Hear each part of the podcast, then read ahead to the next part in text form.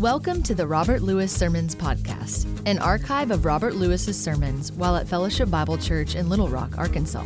We hope you are encouraged and deepen in your love of Christ while enjoying this podcast. Here is this week's message. You know, I love powerful quotations. There are probably few things that have impacted more people and shaped and altered the course of mankind more than a succinct, crisp statement of vision that has a way of synthesizing an idea and motivating people to do great things. There have been great sacrifices that have been made, great acts of courage, tremendous feats and accomplishments, revolutions, social transformations, and wars. All of these have begun with an idea beautifully packaged in a very succinct statement that have moved people and challenge people to give themselves to either a cause or a vision, and by that uh, to transform and change the world. You know, words, phrases, quotations oftentimes are much more powerful than guns or force. Quotations have a way of summarizing and synthesizing great ideas. I, I happen to think, I wonder how many Iraqis marched off to their desert deaths thinking that they were headed to the mother of all battles. That was a powerful statement, and it envisioned something that they thought would be a powerful dream. It was an unfortunate one, but nonetheless, great quotations can change lives in great ways.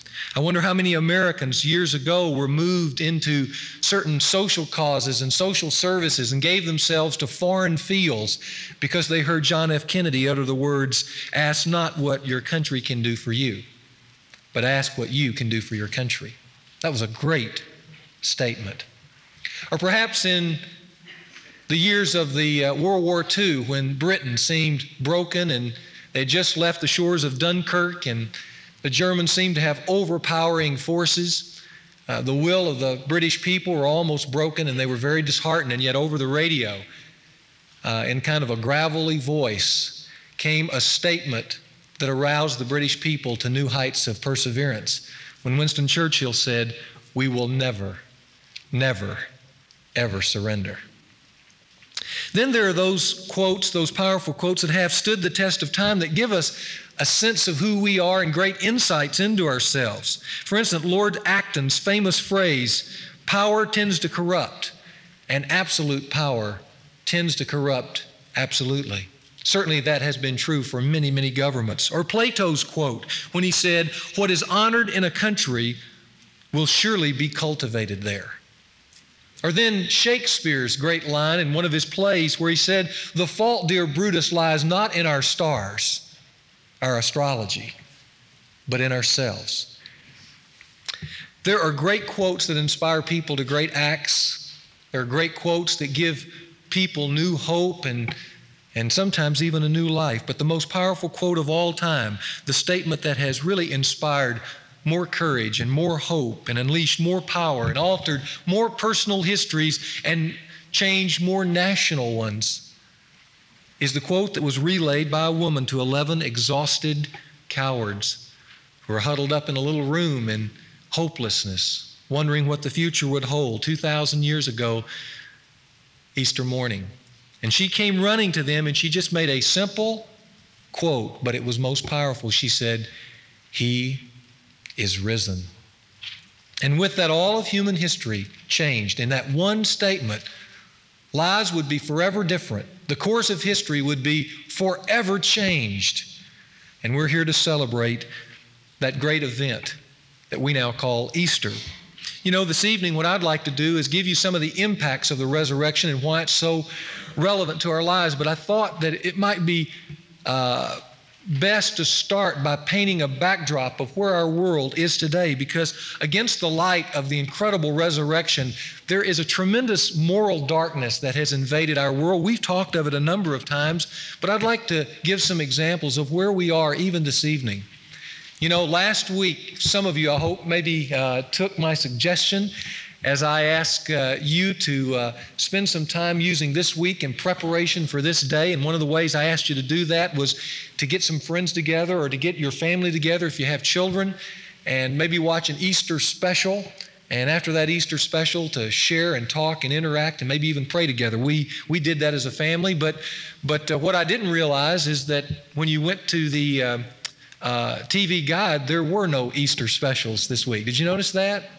If you look through the week and all the great uh, uh, different TV networks, there were no Easter specials at all. And so Alan mentioned uh, Jesus of Nazareth. We borrowed it from him after they finished with it to watch as a family.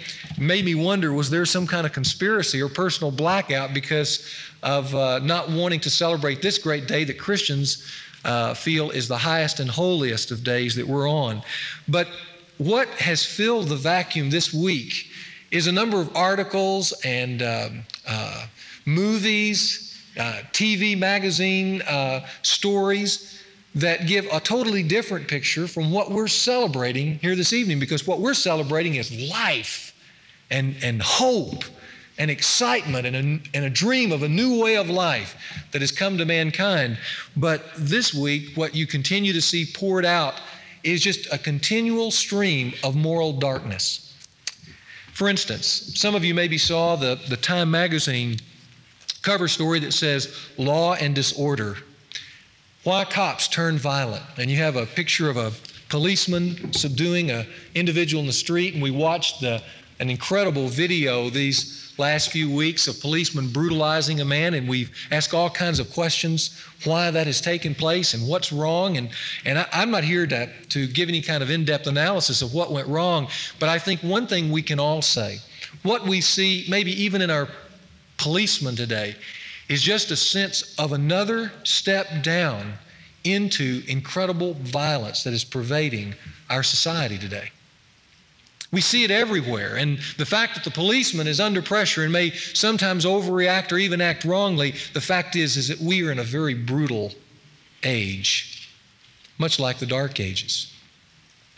This magazine, Time Magazine, that had the article on the policeman, also had another interesting article on the campuses around the United States. And there was an article entitled Campuses the New Intolerance. It went on to describe that today, across American campuses, there is a new attempt by um, educators, to limit the freedom of speech of students. College students are finding this year on their college campuses more and more that it's no longer an open atmosphere for learning and for probing and for questioning. Instead, it's one more of propaganda in which a particular professor espouses a particular social view and no one can challenge it, and that ones who do are punished.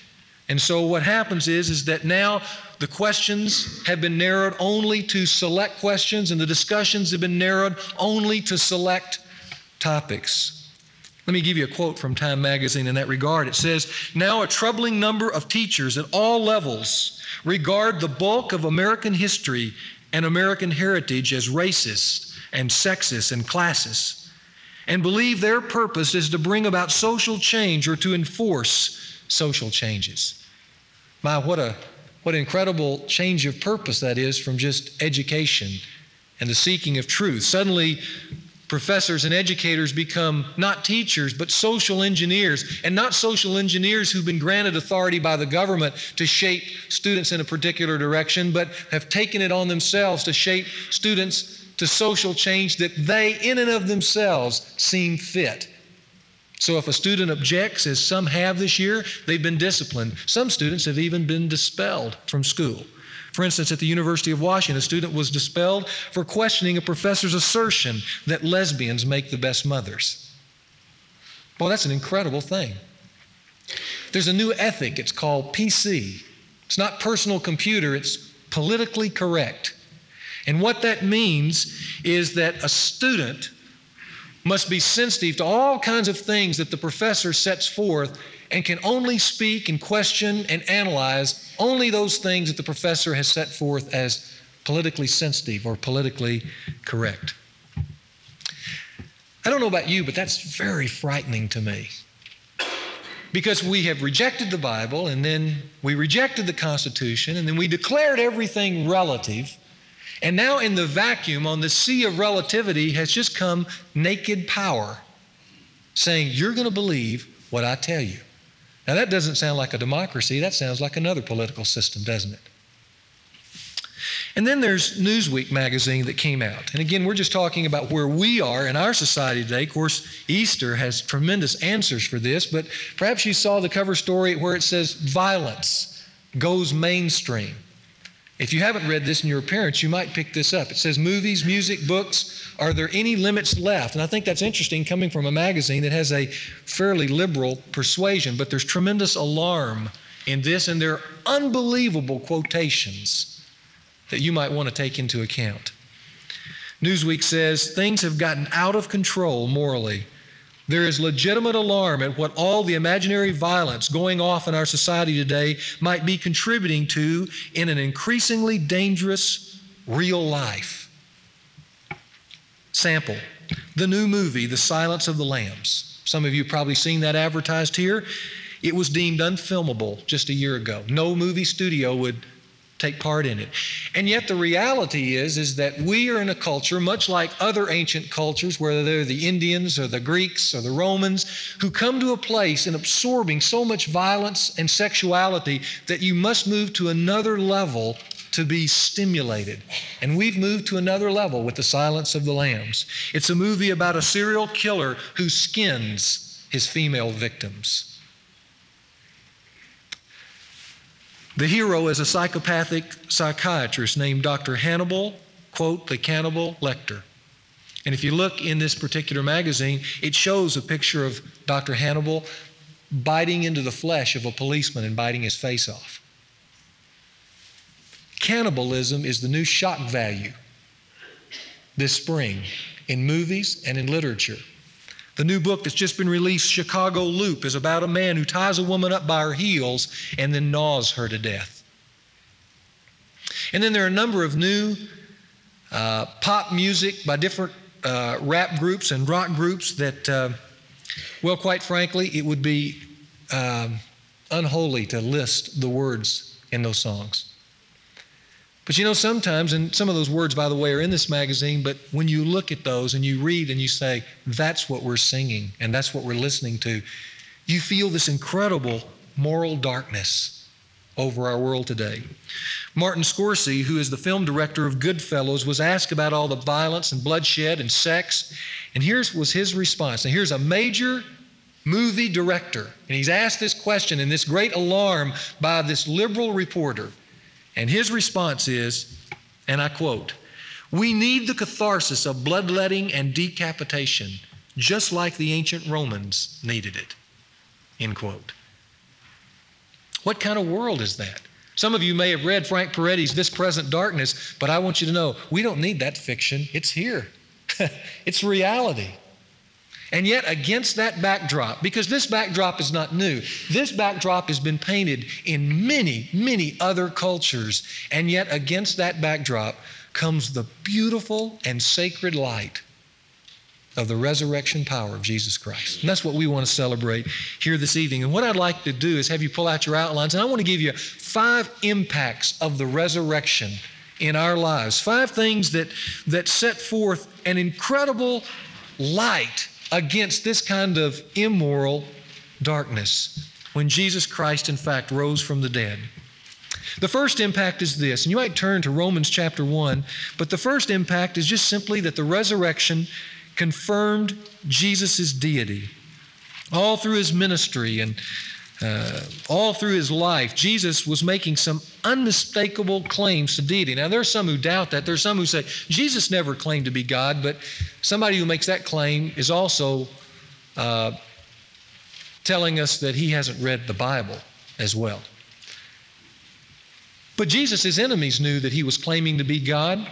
In John 10, Jesus talked about he and the Father and the relationship that they had between one another. And it says at the end of that particular section of Scripture that the Jews, the religious leaders, picked up stones to stone Jesus. And the reason they did so, and this is what it says in John 10 30, is because he, being a man, was making himself out to be God. So they certainly knew what he was claiming to be. Jesus constantly uh, claimed divine authority. He offered forgiveness of sin when, in that Jewish context, no one could forgive sin but God alone. And yet Jesus continued to do so. When men fell down and worshiped him, Jesus didn't pick them up and say, I'm just a man, you can't worship me. No, Jesus accepted their worship. And all through his life, while he was doing that, he was claiming that the time was coming where he would rise from the dead. As a matter of fact, in, in the beginning of his public ministry, in his first encounter with some of the religious leaders at Cana, he said, Destroy this temple, and in three days I'll raise it up. So at his death, Jesus put everything on the line. You see, Jesus lost control at that point, so to speak. He gave himself up and he died. And everything that he said and did was on the line while he was in the tomb. And had he not ro- risen from the dead, he would have been declared in history far less than any other great moral teacher like Mohammed or Buddha or Confucius or Plato, because these men set forth great philosophies and great moral teachings, but not Jesus.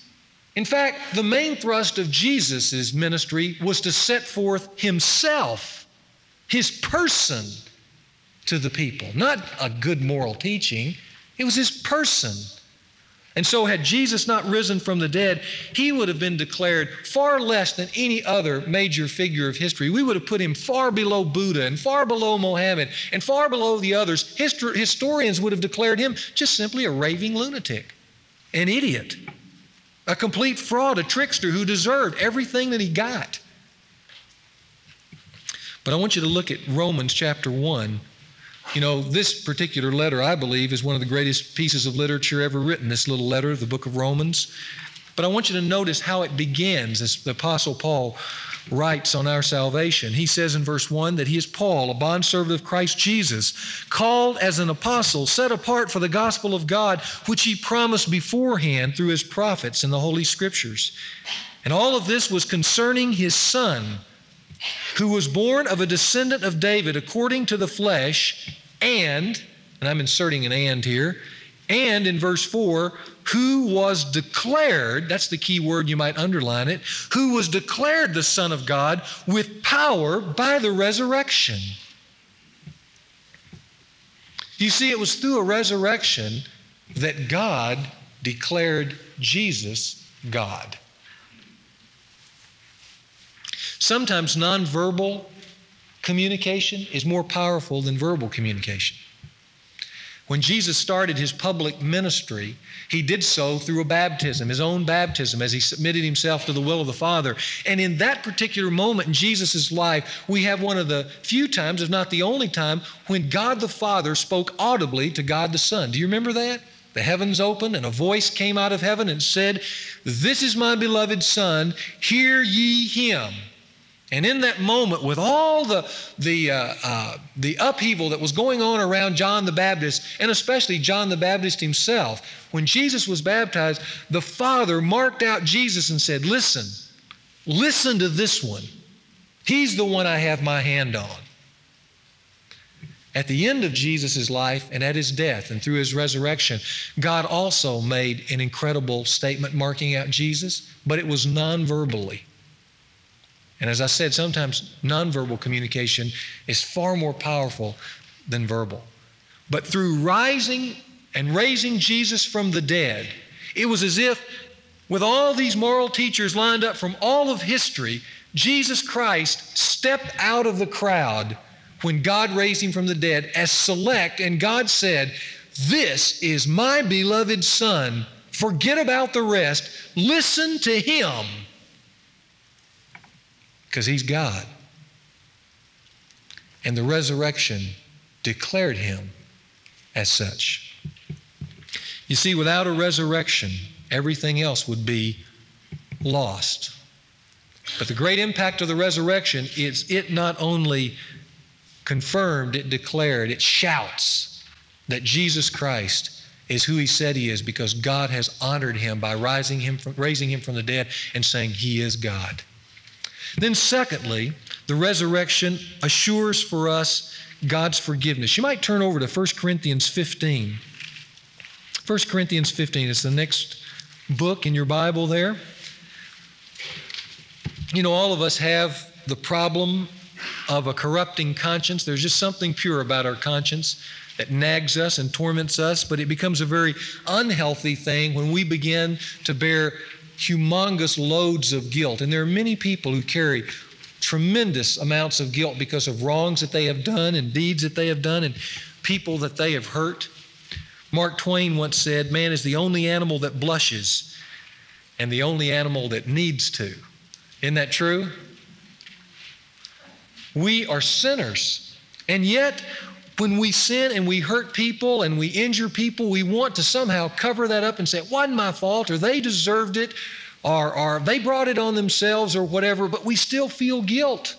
And we can go to friends, or we can meet with counselors, or we can read books, and they'll tell us, hey, forget it, it's okay, it's not a problem, move on, you'll get over it.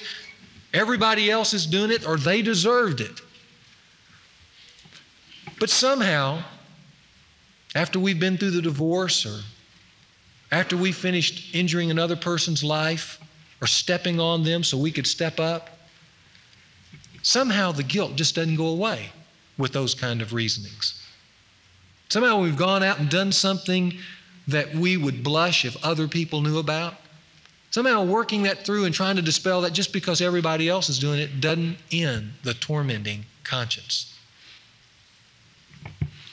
And in quiet moments, we begin to discover what I think is true of all humanity, and that is we wanted to hurt that person. We wanted to do what we did. We deliberately set forth in that sin.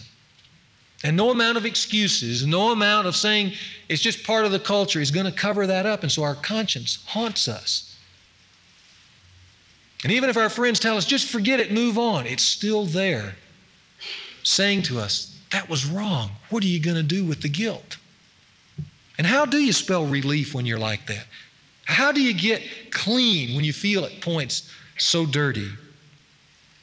Well, in 1 Corinthians 15, verse 3, as Paul came to these Corinthians and they were very prosperous and, and very evil people. They had, were involved in all kinds of sin. But one of the things that he did after establishing this church is he makes this statement as he reflects back in verse 3. He says, For I delivered to you as of first importance what I also received. In other words, he says, When I came to you, the first thing I said was the most important thing.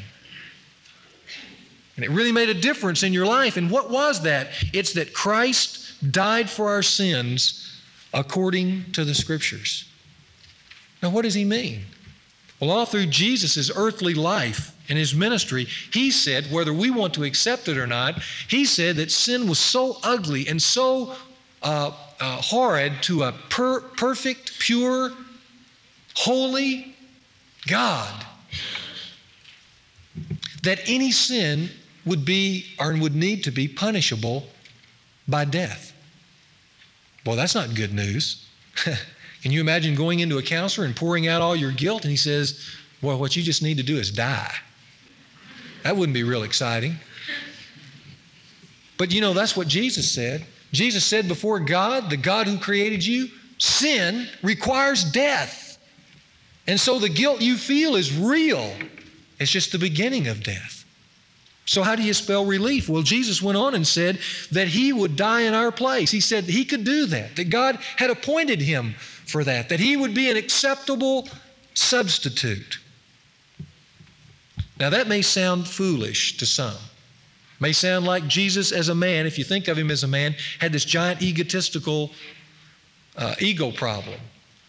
Some will say that they can't, they can't follow that kind of logic, that somebody could die for sin, that they would say that's just ancient mythology, or even that death is too severe a penalty for sin. But now follow this.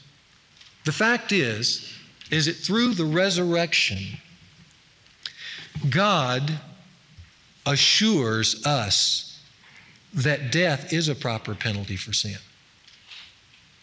And God also assures us that Jesus is an acceptable sacrifice for sin.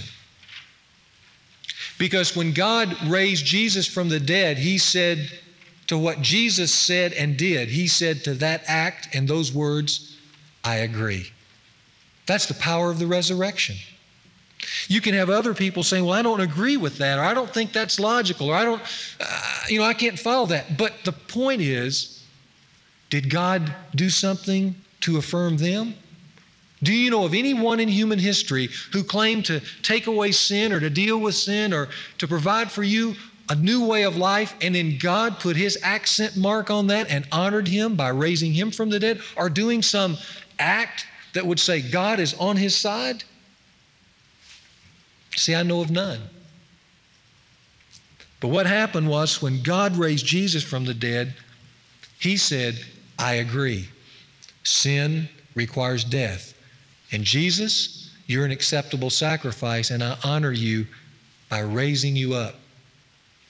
That's why in verse 4 it says that the rest of the gospel, or the rest of this first importance, is that he was buried and that he was raised on the third day according to the scripture.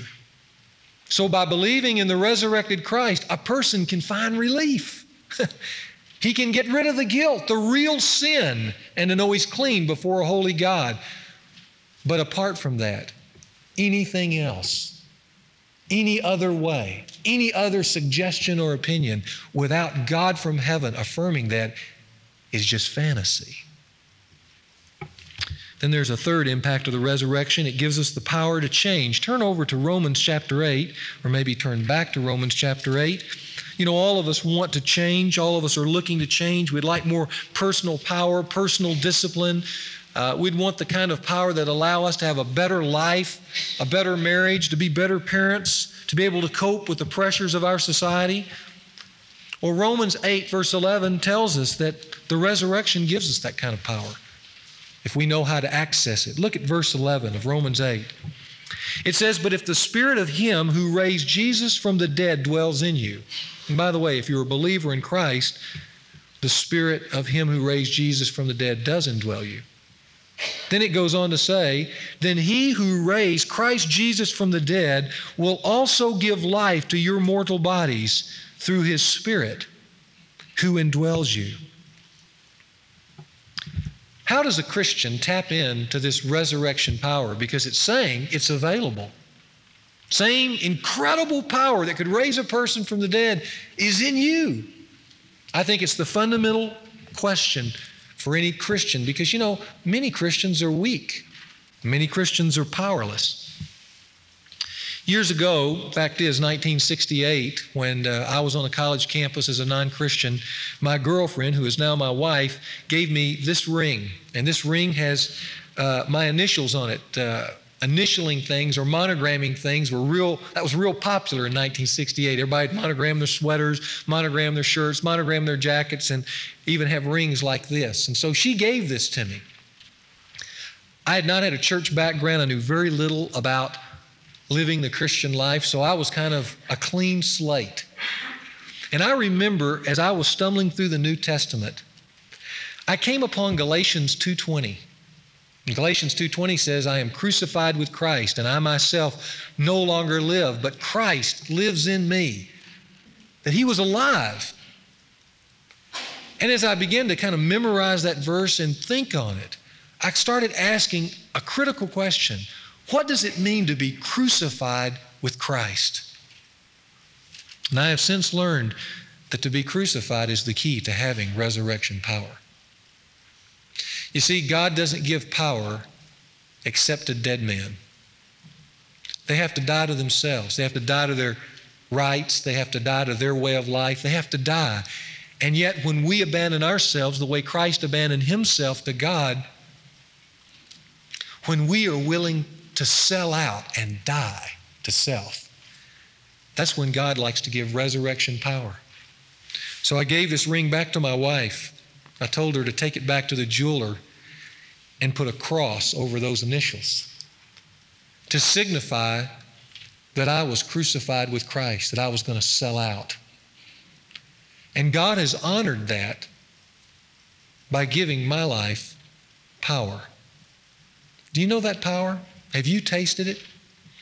There are Christians, unfortunately, who grow up in the church and they hear about Jesus Christ and that Christ is the way to heaven, and they embrace Christ kind of like a fire escape. They embrace Him almost like a philosophy. but they never come to know the Christ of resurrection power.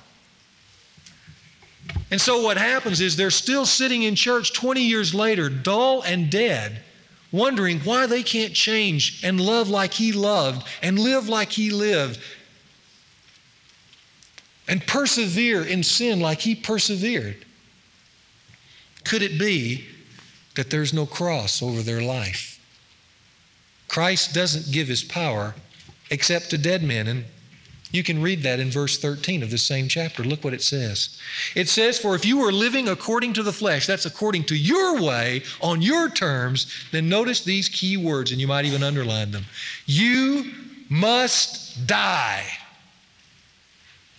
There's no other way. You must die. You must sell out.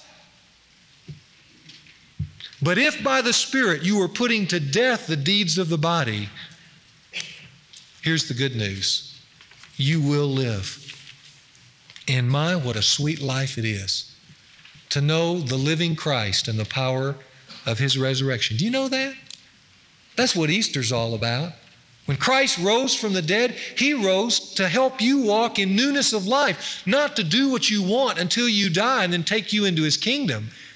That's only a sliver of the gospel. The whole of the gospel is a new life in power. And there's a fourth impact of the resurrection. You find it over in 1 Peter chapter 1, but it's the impact that life or death is not the end of life. A number of years ago, I went to uh, John Ray White's wedding. Some of you might have been there. It was over at St. James United Methodist Church, and I'd just flown in from Dallas, Texas, and uh, it was a wonderful wedding. And when it was over, everybody was moving out to go to a reception, and I stayed around and talked to some friends that I hadn't seen for a while. So I was one of the very last to leave. But as I was pulling out of St. James, I saw two headlights just real quickly out of the right side of my vision, and then a blur and then darkness. And I remember jumping out of the car because I knew something had happened, and there was a lot of dust, and I ran through the dust, and I saw this car wrapped around a tree and two bodies laying out in the grass, covered in blood. And uh, I went and I peered into the car, and there was a young man pinned against the tree with the twisted metal of the car pressing up against him.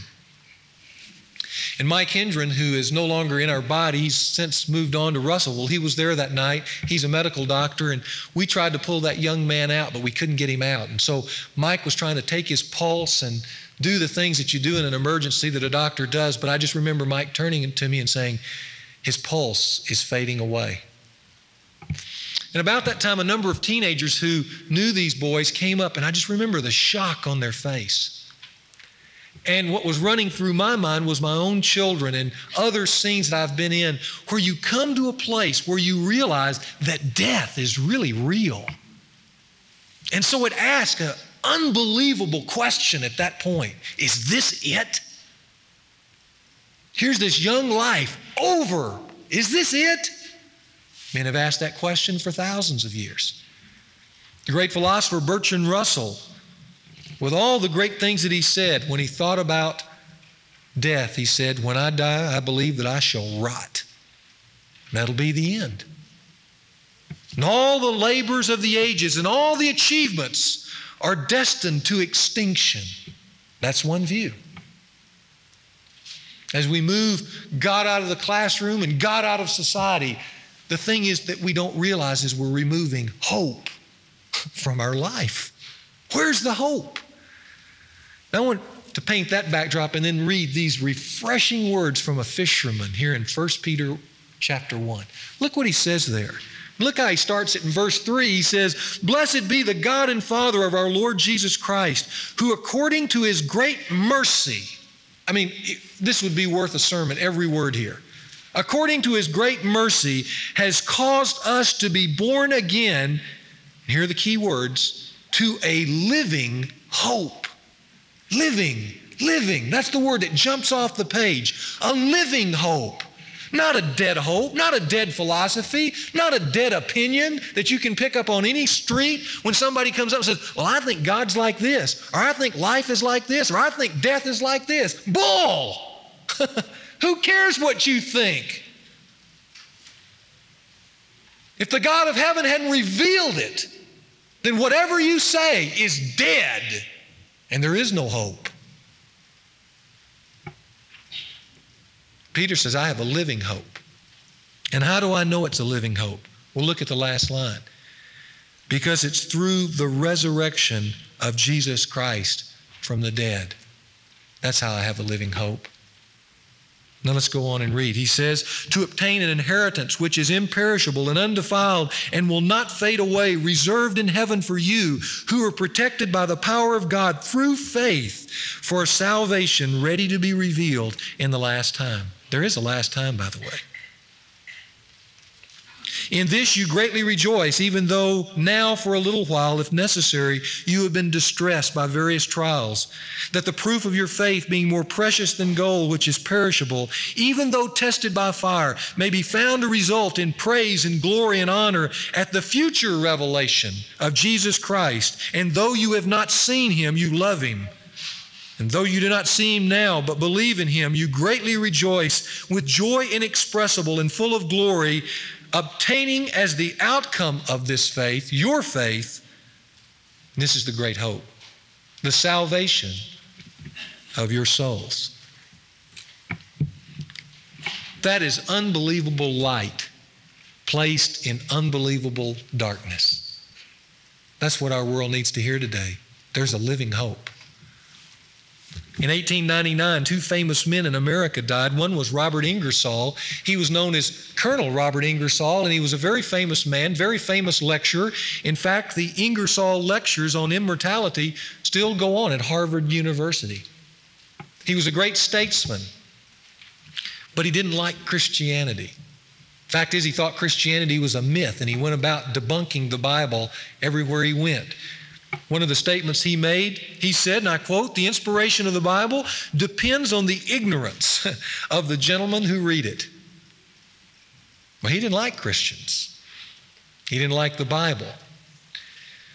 But Ingersoll died suddenly, before his time, so to speak. And his family suffered the product of his philosophy. His wife was so grieved that she kept the corpse in her home wouldn't let it go. Because she knew to let the corpse go was to say goodbye forever to her beloved husband. So finally, the corpse began to decay, and the authorities had to come and get it. And because Ingersoll was famous in America, there was news coverage, and they went to the crematorium where he was cremated, and they noted how dismal and how hopeless and how lifeless everyone seemed because there was nothing you could say. It was the end in their mind. That same year, the great evangelist Dwight L. Moody died also. His was not unexpected. Moody had been declining in health for a number of years. And there came a day when his daughter was at his bedside when suddenly Moody sat up and he said these words Is this death? This is not bad. There is no valley. This is bliss. This is glorious. And his daughter, Emma, wondered if maybe he was somehow gaining new strength. So she began immediately to pray for his recovery. And he grabbed her hand and he said to her, No, no, Emma, don't pray for that. God is calling. This is my coronation day. And he died. My friends, every man and woman need the opportunity to die with hope. You may not die as glorious as Dwight L. Moody did, but every one of us need to face death with a living hope, knowing that death is not the end of life, because the resurrection proves that it isn't. That's the great impact of this day. That's why we can rejoice when we think of friends and loved ones and family members who do know Christ, that we shall see them and fellowship with him them for an eternity. Hallelujah. That's what makes this a great day. Then there's one final impact of the resurrection. Well, actually, there's probably a lot more, but this is all I could think of. The resurrection guarantees us that justice will be done, that every wrong will be righted and every right will be rewarded. I don't know about you, but I need to hear that from the scriptures. Look at Acts chapter 17. Oftentimes it seems evil men can live evil lives and then pass away with no pain. There are others who do dastardly deeds, like Hitler, and think they escape in a bunker by taking a cyanide tablet and they've gotten out of life with all the pleasure and none of the guilt. But the scripture says, oh no, it guarantees us that justice will be done. U.S. News and World Report this week had an article entitled Hell Sober Comeback. That's an interesting title in 1991, right before we enter the 21st century, that hell is making a comeback. You may be surprised at this, but Gallup did a poll for U.S. News and reported that hell is more popular in secularist America in 1991 than it was in religious America in 1950. According to U.S. News and World Report, 60% of Americans believe in a literal hell compared to only 50% in 1952. Isn't that amazing? Why do we feel that? Because we can see the evil around us. There's just something that tells us this can't go on, this can't be undone and unaddressed. It's also interesting to me that when these same people were asked, when they were asked personally whether they thought they would go to heaven or to hell, 78% of Americans said they were going to heaven, and only 4% said they were going to hell. Now, I would have liked to have asked one additional question. Wouldn't you? Do you know what it is? I would have liked to have asked all those people, How do you know you're going to heaven? You see, people will come up with all kinds of things. They will say, Well, I think I've done more good than I've done bad. But then if they get their friends close enough to them, they'll say, Oh no, Joe, that's not good enough. Or they'll have all kinds of other philosophies that they think assure them of heaven. But the question is, how do they know? Has God spoken? Show me. Well, here's what I know. Acts 17, God was speaking, or Jesus, I mean, excuse me, Paul was speaking to some of the greatest intellects of his day. He was in Greece, the intellectual capital of the world, on Mars Hill, speaking to members of the academy, trying to share Christ with them. And in the midst of that discussion, he says this look at verse 30. He says, Therefore, having overlooked the times of ignorance, God is now declaring to men that all everywhere should repent because he has fixed a day in which he will judge the world in righteousness. Do you hear that? He will judge the world in absolute righteousness. And how will he do that? Through a man. Well, which man? I mean, we could line them all up. Let's remind ourselves who they are the great religious teachers of the world, the great philosophers, the great opinionators. They can all stand there and say, I could do it. But there's only one. And it says here that God has appointed him. And the reason we know he's appointed him and not any of the others is because he's furnished proof to all men by raising Jesus from the dead. That's how we know. Jesus will judge every person who ever lived. He will be the watershed between heaven and hell. He sets the standard as how one gets into heaven or how one goes to hell. And it all relates to Him because He didn't come preaching a good moral code, He came preaching His person. And how you relate to His person determines your eternal destiny. And that's what He taught. Now, some will say again that there are other ways to heaven, that Jesus is not the only way. And some will speculate and say that God will not judge anyone. In fact, there are a number of churches today that don't preach this, they just preach opinion. And they say, God's not going to send anybody to hell. There are going to be some who are going to sneer at what I've said even tonight. But if you'll notice in verse 32, they sneered at Paul when he said these things too, didn't they? Others will claim that they embrace reincarnation or they're going to enter into some kind of cosmic oneness when they die. But then I want to ask them, based on what? Based on what?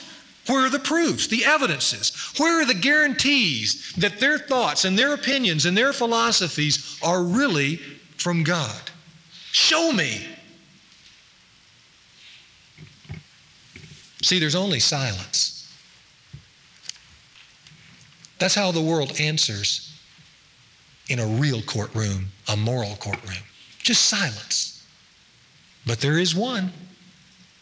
And he's been appointed, he's been picked out. And God has put the proof on him by rising, raising him from the dead. And God has given him the judgment of the human race. And so when the line forms at the judgment seat, Jesus alone will stand in the front. He won't have Buddha next to him or Mohammed or Aristotle or any of the rest. They will be in the line and they will approach the throne and he will judge the living and the dead. And what he says will mark out their eternal destiny. Him alone. That's what the resurrection means to me. That's the impact it has on my life. You know, when you get up in the morning, real early and the sun begins to come up, different rays of light first creep over the hillside and begin to fan out across the landscape before the sun rises. What I've given you tonight is each individual ray. Before you even see the sun rise in its majestic glory, this first little ray goes over there and it says on that Easter morn, Jesus is God. And the second ray appears and says, forgiveness is only in Him. And then the third ray appears and it says, You can have power to live differently than your decadent, darkened world. Then the fourth ray it says, And remember, there is life after death. And then finally, Jesus will judge it all. And then the sun shows itself in all its glory. And all those rays merge into one, and there's just light.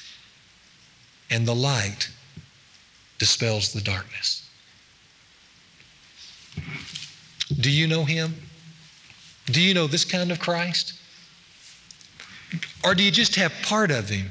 Just the part that says, well, I think I'm going to go to heaven. I mean, I do believe. I became a Christian when I was five in Sunday school. Do you know him? The resurrected Christ. You see, he is risen. And we must approach him on the basis that he is alive and wants to move in our lives and to make a difference. He is risen. Do you know him that way? Are you assured that you will be with him?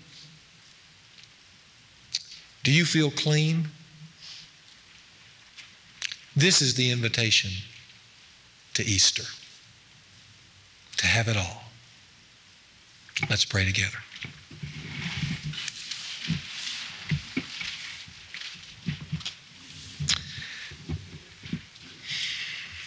And with our heads bowed and our eyes closed, I would just simply ask you if you have doubts as to where you stand with Jesus Christ, there is no reason to leave this great Easter evening lost. Jesus Christ always talked to men straightforwardly. And to know Him is quite simple. You just simply have to give up your rights and your life and say, though I don't see you,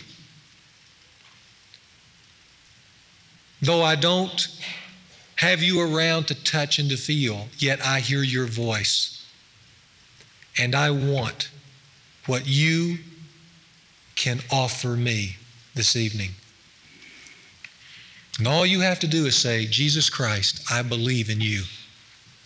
And I want you in my life to forgive me of my sin, to give me a hope and a power for life, and to give me a destiny and a future. And if you really mean that from your heart, then I promise you, Jesus Christ will be born in you. But you have to give him your life. You can hold nothing back. I can't think of a greater gift. We give gifts on Christmas. but those will pass away. Receive the King. It will be the greatest gift you'll ever get. And Lord, we thank you for this day. It's been a wonderful day. You've given us wonderful weather that speaks of resurrection in every plant and in every tree. But the greatest resurrection, the greatest flowering of life is the one that you want to do in us. Lord, I pray for my brothers and sisters here that not one would leave without being able to say, I have Jesus Christ in my life. I receive him. I believe in him. I will follow him.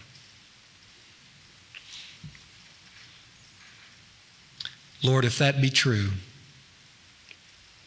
there would be no greater praise from this body this evening going up to heaven. Lord, we love you and we thank you for this day. We pray that you might walk with us now so that we might honor you, the living Christ, in whose name we pray. Amen.